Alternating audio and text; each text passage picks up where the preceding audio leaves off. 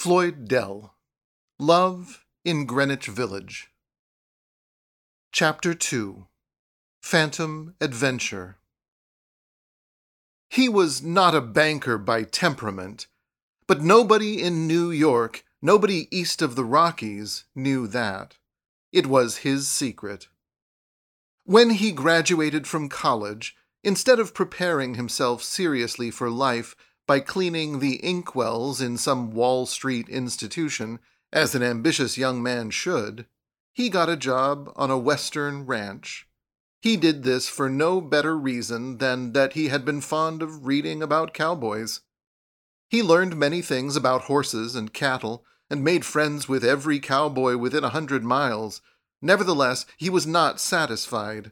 For cowboy life, while interesting enough in fact, is less romantically adventurous than in fiction. Yet he stayed there for five years, dreaming now of the sea and reading stories of sailor adventures. Then an uncle died, leaving him a legacy of a little more than five thousand dollars.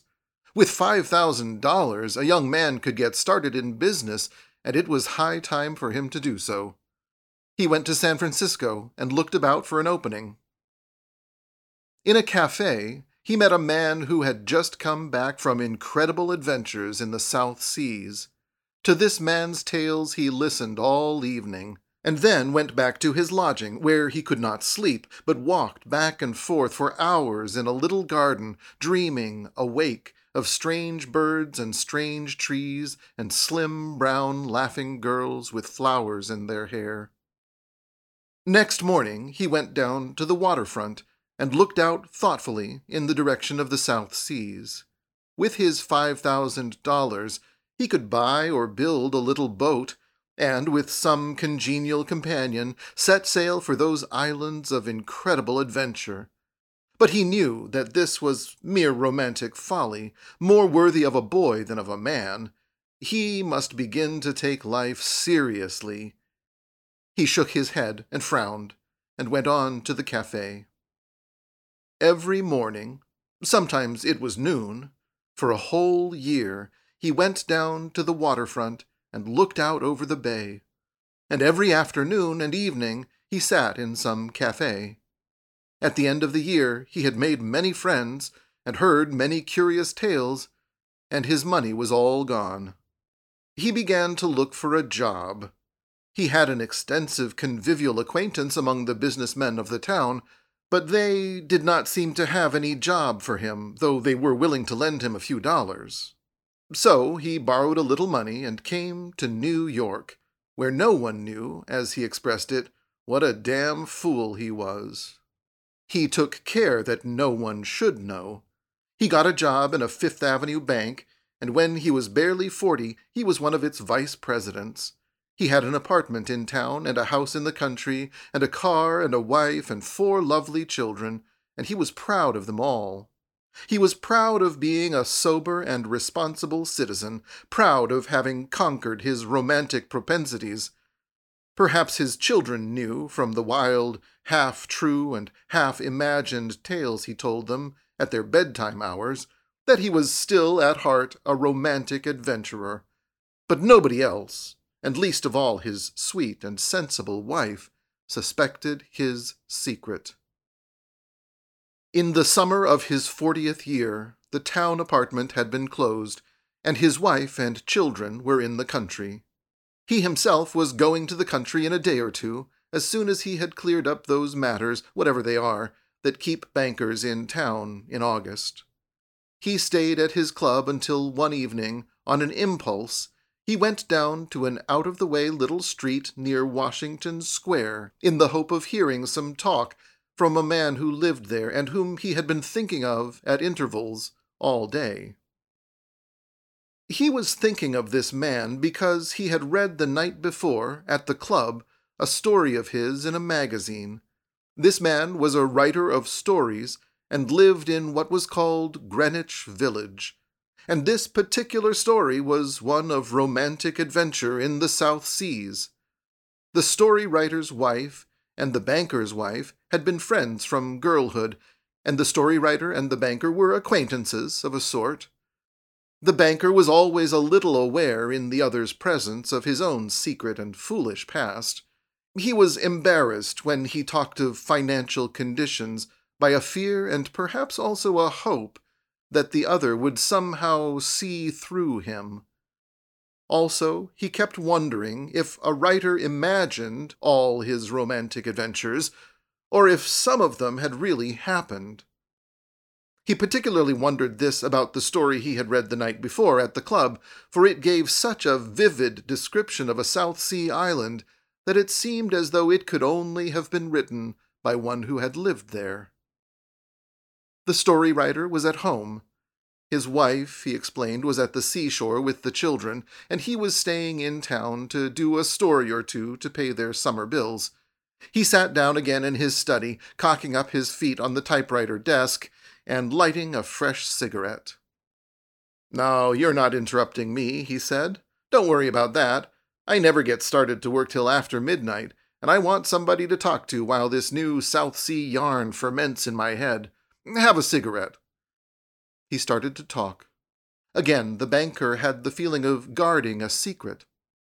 It was nearly midnight when the conversation took a turn that promised to satisfy the banker's curiosities. It's odd, said the story writer, and paused. It's very odd. I'm supposed to be a respectable citizen, but consider these stories of mine. The hero, who is me, meets a beautiful girl and falls in love with her. Sometimes she is a princess, sometimes a chorus girl. Just now she is usually a dusky maiden with flowers in her hair. I suppose I've met and made love to more than a hundred girls in the course of my literary career. To be sure, I always ask them to marry me, but I never tell them of all the other beautiful heroines I have loved and left behind me. And yet nobody thinks I'm a scoundrel, not even my wife. Of course not, said the banker. That would be absurd. Yes, it would be unthinkable, said the story writer. For when I have finished one of my adventures, I mail it to an editor and get a check for it, and that's exactly why my wife doesn't object. It pays the rent. And so it's perfectly all right for me to spend my life in extra matrimonial love scenes. But why do I get paid for these adventures? he went on meditatively because people want adventures. When a man reads one of my romantic yarns, he becomes the hero. He makes love to beautiful, strange girls. And yet no one has thought of proposing laws to forbid married men to read love stories. After all, said the banker, ironically, there is a slight difference between reading a love adventure and going out and having one. No, said the story writer. The difference is not slight, it is considerable.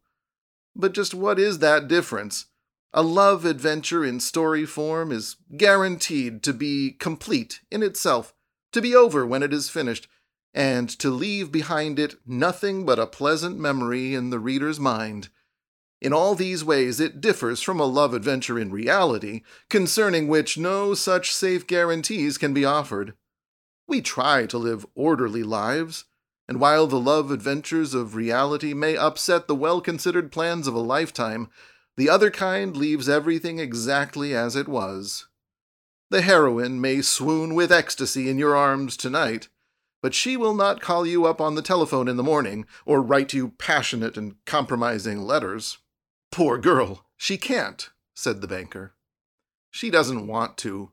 It is only women of the real world who want love to be a part of life she belongs to the world of romance, which has laws of its own.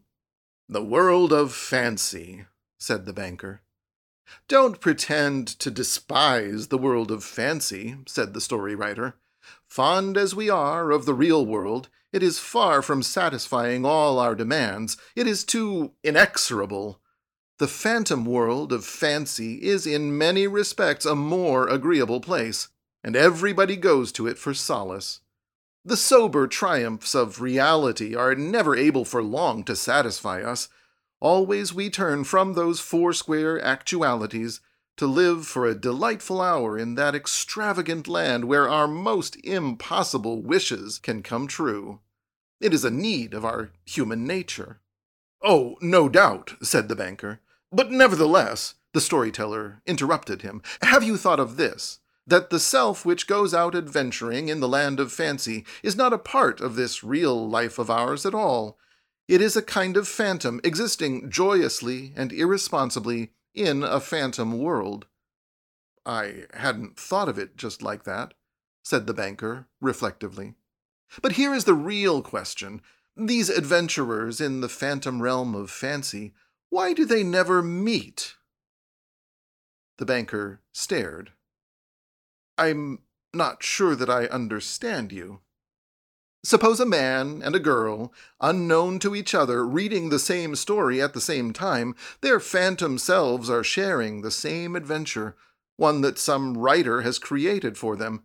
But suppose they dispense with the writer's assistance. Suppose these phantom selves should meet and create their own adventure. Why not? The banker stirred uneasily in his chair. The story writer laughed. It might happen. It might, said the banker. I wonder, said the story writer, what my wife would say if I told her of such an adventure. It would be like all my other adventures, more beautiful perhaps than any of the others, and yet. I hope, said the banker, frowning, that you go to bed, said the story writer, suddenly. You'll find the guest room on the top floor. I'm going to get to work on my South Sea story. I'll wake you up for coffee in the morning. He took his feet down from the typewriter desk and threw away his cigarette. His hands hovered over the keyboard, and already he had forgotten the outer world, including his guest, who rose and wandered uncertainly from the room. He found the guest room upstairs. But whether it was the faint clicking of the typewriter below that disturbed him, or his own thoughts, he was disinclined to sleep. There was a pile of magazines on the table, and he began to read a story. It was the kind of story he had been fond of all his life an adventure and a strange meeting with a beautiful girl. But he let the magazine slip to the floor. He was thinking of old times in San Francisco. He remembered that he had wanted to build a boat and sail to the South Seas.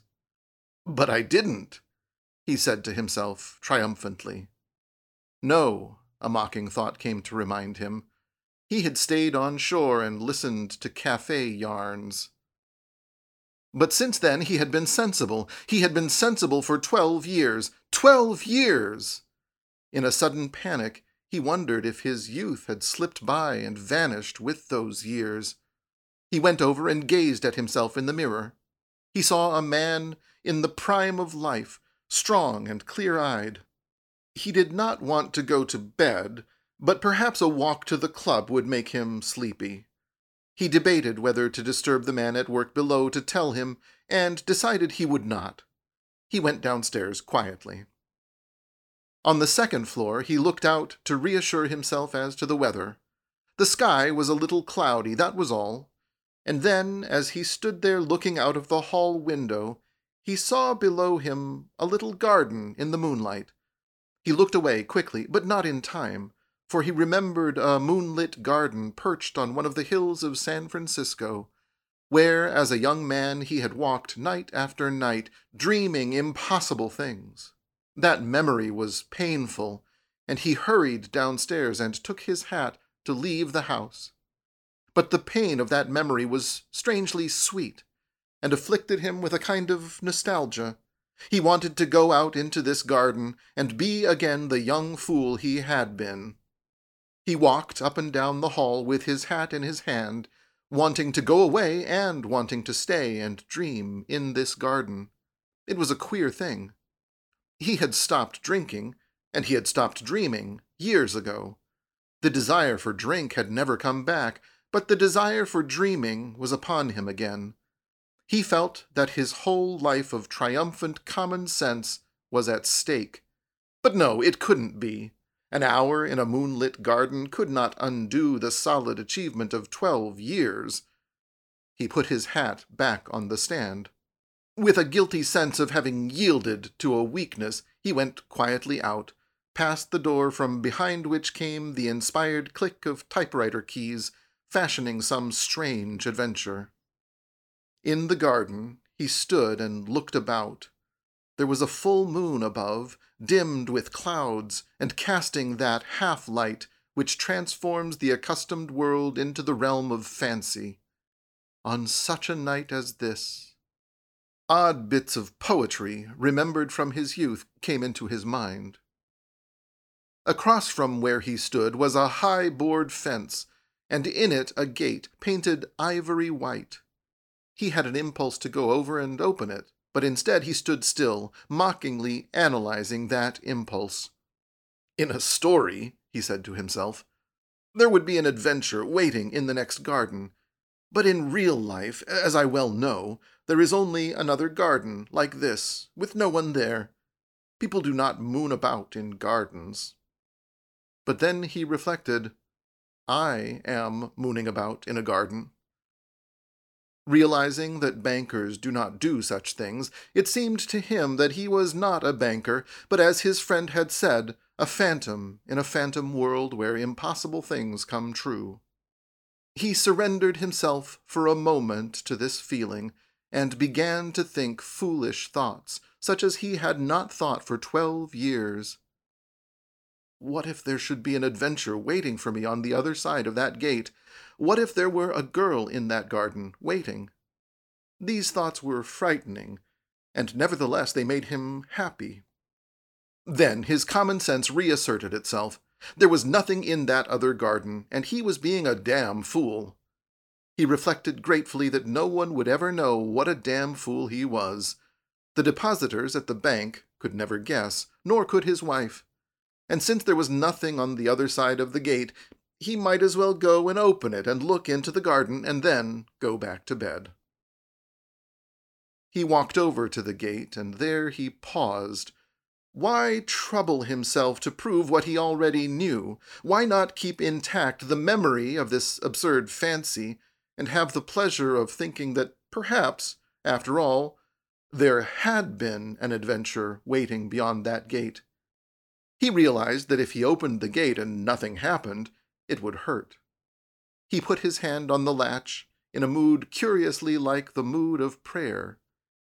If he had had a God to whom such a prayer could be addressed, he might have prayed that just this once, but his was no pagan deity, and so he did not pray.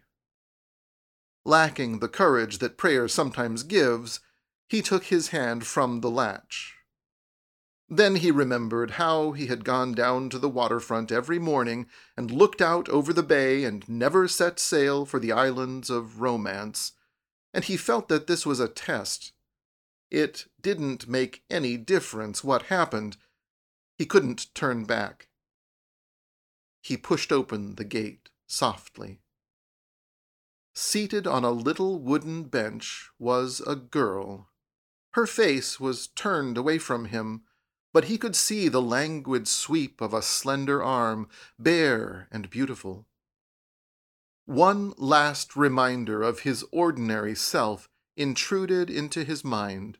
The facade of the bank on Fifth Avenue, symbol of twelve years of sturdy effort in the realm of common sense. But it seemed to have no relation whatever to this moment, and it faded and was gone. He stood looking at the girl for the space of a breath. Then he walked over to her through a tangle of moonlight that broke through the branches of an elm. The milk wagons were rattling over the streets when he went back through the ivory gate, and he could hear the typewriter still clattering within the house. He went silently to the guest room, undressed, and flung himself on the bed. The adventure was over, and now he had to think about its relation to actuality. But he did not think. He fell asleep. At the bank, there were other matters to occupy his mind.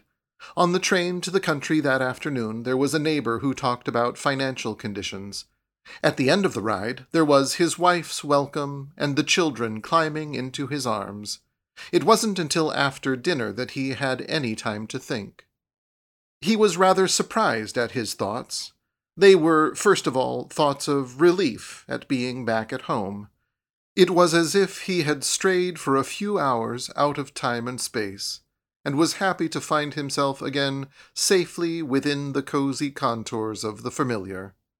He was glad to be back in a world that had a meaning beyond the moment, a world that reached back in memory and forward in hope, the world of reality. As a happy citizen of this comfortable world, he was naturally concerned with the inquiry whether his position in it had been endangered by last night's adventure. And it seemed to him that he need have no fear. That adventure was a thing utterly apart from all the rest of his life. A thing complete and perfect in itself, with no sequel to be feared or hoped for. They did not even know each other's names. She herself had preferred that it should be so. And, she had said, you needn't fear that it will ever be made commonplace by our meeting at a tea somewhere. You will never see me again. And he had said, laughing, You speak as though you were going to die or going on a very long journey. Yes, she said, something like that. You mustn't ask me about it, only take my word for it. And he strangely believed her. Why, he did not know. But today he was glad to be so sure that their adventure was ended, and that no one but themselves could ever know about it. He had left his friend and gone up to bed. He had sat down to read a magazine before he went to sleep, and in the morning he had been awakened for coffee. Over the coffee he had asked, Who lives in the little white schoolhouse next door? A writer? And was told, A school teacher, I believe. Evidently his friend did not know of the schoolteacher's guest. No, so far as all the world was concerned, there had been no midnight adventure. It was as detached from reality, as immaterial from any common sense point of view, as if it had been merely a story he had read in a magazine that night. He might, if he wished, think of it as that. He was a little startled, as by an odd coincidence, when his wife asked, Shall I read you a story? The new magazines have come. But really it was no coincidence at all, for she knew that he liked magazine stories, and enjoyed being read to in the evenings. The thing had happened many times before. Nevertheless, it was a little strange to be listening to such a story while in and out of his mind there flashed bright memories of another story. Why always the South Seas, I wonder? His wife paused to remark, looking up from the big chair where she sat with the magazine in her lap. I suppose it is a more romantic place. Yes, perhaps, he said. He had talked to that girl last night about the South Seas, he had said he would like to take her there to see the strange birds and flowers, and she had told him about Venice. And while they talked of sailboats and gondolas, they were sitting on a garden bench in Greenwich Village. He gets the romantic atmosphere rather well, doesn't he? said his wife. I think I can guess which one of the girls he is going to fall in love with. The one with the red hibiscus flower in her hair. What do you think? Very likely, he agreed. Who was she? The girl of last night's story? He couldn't guess. She wasn't young, as girls in stories are. There were even tragic lines marring the beauty of what had been a lovely face. But her eyes were incredibly young, the eyes of a child, full of wild dreams, Perhaps, in her ordinary life, she was someone quite different from what she had been that night, as different as he had been from his ordinary self. None of his friends would have recognized him as the romantic wanderer whom she had held for a moment in her arms. He had even quoted poetry to her. On such a night as this. Well, he didn't care. It had not been sham. It was another part of himself. And she, it did not matter what she was to her friends. Last night she had been his strange and lovely playmate. His wife looked up from the magazine. A little improbable, don't you think? Many things were improbable, he reflected. That room last night with its flowers and tall candles. This isn't my place, you know, she had said. Shall I tell you the story? It belongs to a school teacher, a queer little old maidish person, one would have thought if one had seen her in her schoolroom, no doubt. She invested all her savings in oil stock, and contrary to what you might expect, she made a fortune. Oh, just a little fortune, but enough to last her for the rest of her life. And she bought this house in Greenwich Village and fitted up this room as a place for romantic things to happen in. But nothing romantic happened. So yesterday, when we met, she was going away on a visit, and I was in town for a day and a night on my way somewhere else. Well, we became very quickly acquainted, and she wanted me to stay here. I was thinking of her when you walked into her garden tonight. Shall I tell you? I think that she believed I was the sort of person to whom romantic things do happen, and that if I were here, this room of hers would fulfill its destiny. Is it shameless of me to tell you that? It's beautiful of you to tell me that. And he took her in his arms, no longer wondering how this adventure would end. I don't like her. It was his wife, speaking of the heroine of the story she was reading. Why not? She isn't real. He looked at his wife. She was real. And that was better than being the phantom creature of a lovely moment. Why should she begrudge the other kind of girl her moment? It was odd. He wasn't in the least ashamed. Men, he remembered, sometimes had bad consciences over things like this. They were driven to confession by remorse. But he had nothing to be sorry for. Why should he confess? His wife laid the magazine aside a little petulantly. Oh, well, she said, it's just a story. Yes, he said absently, just a story. It was a fortnight before he went back to town. That evening he invited his friend, the story writer, to dinner, and they talked.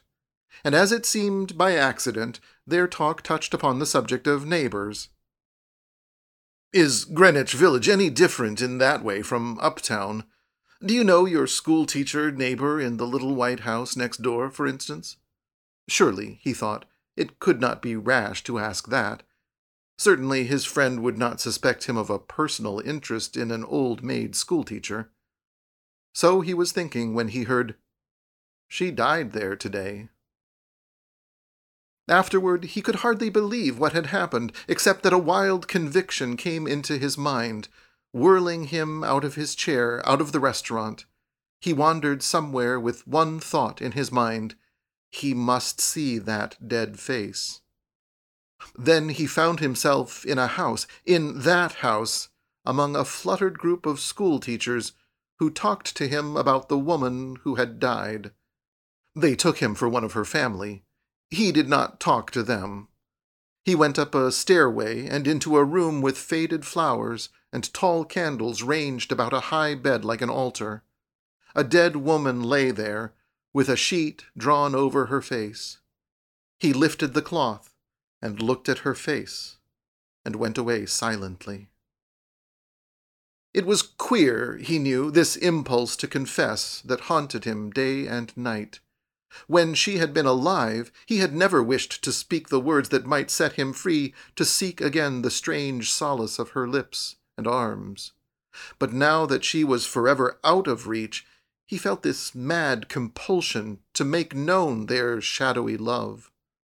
To speak now would be to risk losing all the happiness he had built up for himself in the real world, out of an inexplicable loyalty to the memory of his dead playmate, but he could not think of such things now. He could think only of the dreamer who had decked a room for a beautiful adventure that did not come, and who sat in a garden waiting, wondering whether death would come before the adventure, and of a gate that swung open one moonlit night to make her dream come true, and of two adventurers happy for an uncalendared hour in the phantom world of fancy.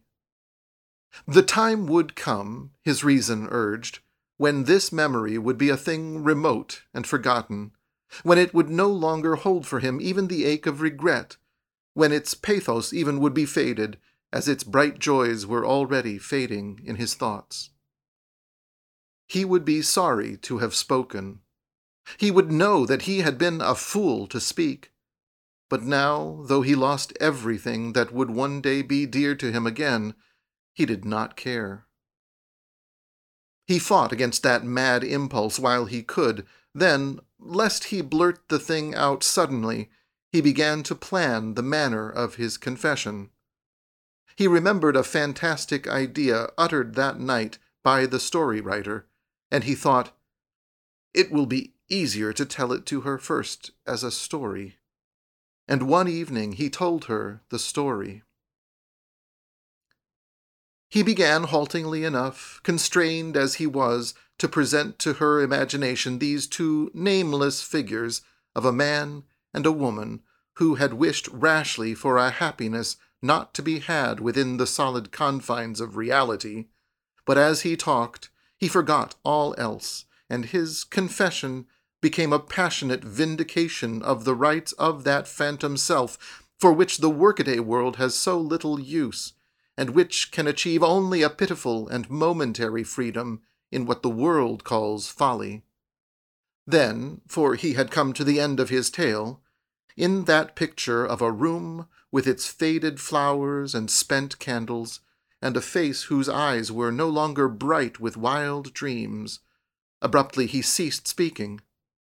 And it seemed to him that even without as yet naming himself, he had confessed his crime of secret rebellion against the wisdom of the world. He looked up and saw that there were tears in his wife's eyes. It's true, she said. Women do feel like that. He was bewildered. All women, she went on, but I didn't think men knew. How did you know? He was about to tell her how he knew when she spoke again, softly. I'm glad she found so beautiful a lover. Then he was ashamed. Of what, he hardly knew, unless it was of what he seemed to his wife. He realized that he was to her merely what he had labored for twelve years to seem to all the world, not the foolish adventurer of his tale. No, she could never believe that. He imagined how it would sound to her if he pretended to be that man in the story. It would be the strangest argument in the annals of marriage. He could prove nothing. His secret was fatally secure. She would say, You've dreamed it, dear. And seeing himself with her eyes, he was shaken by a doubt. Perhaps it had been just a dream. But presently a thought of bitter comfort came. He would tell his friend, the story writer, who would do what was, after all, the only sensible thing to do with a dream in this world sell it to other dreamers. And after a time, that was what happened.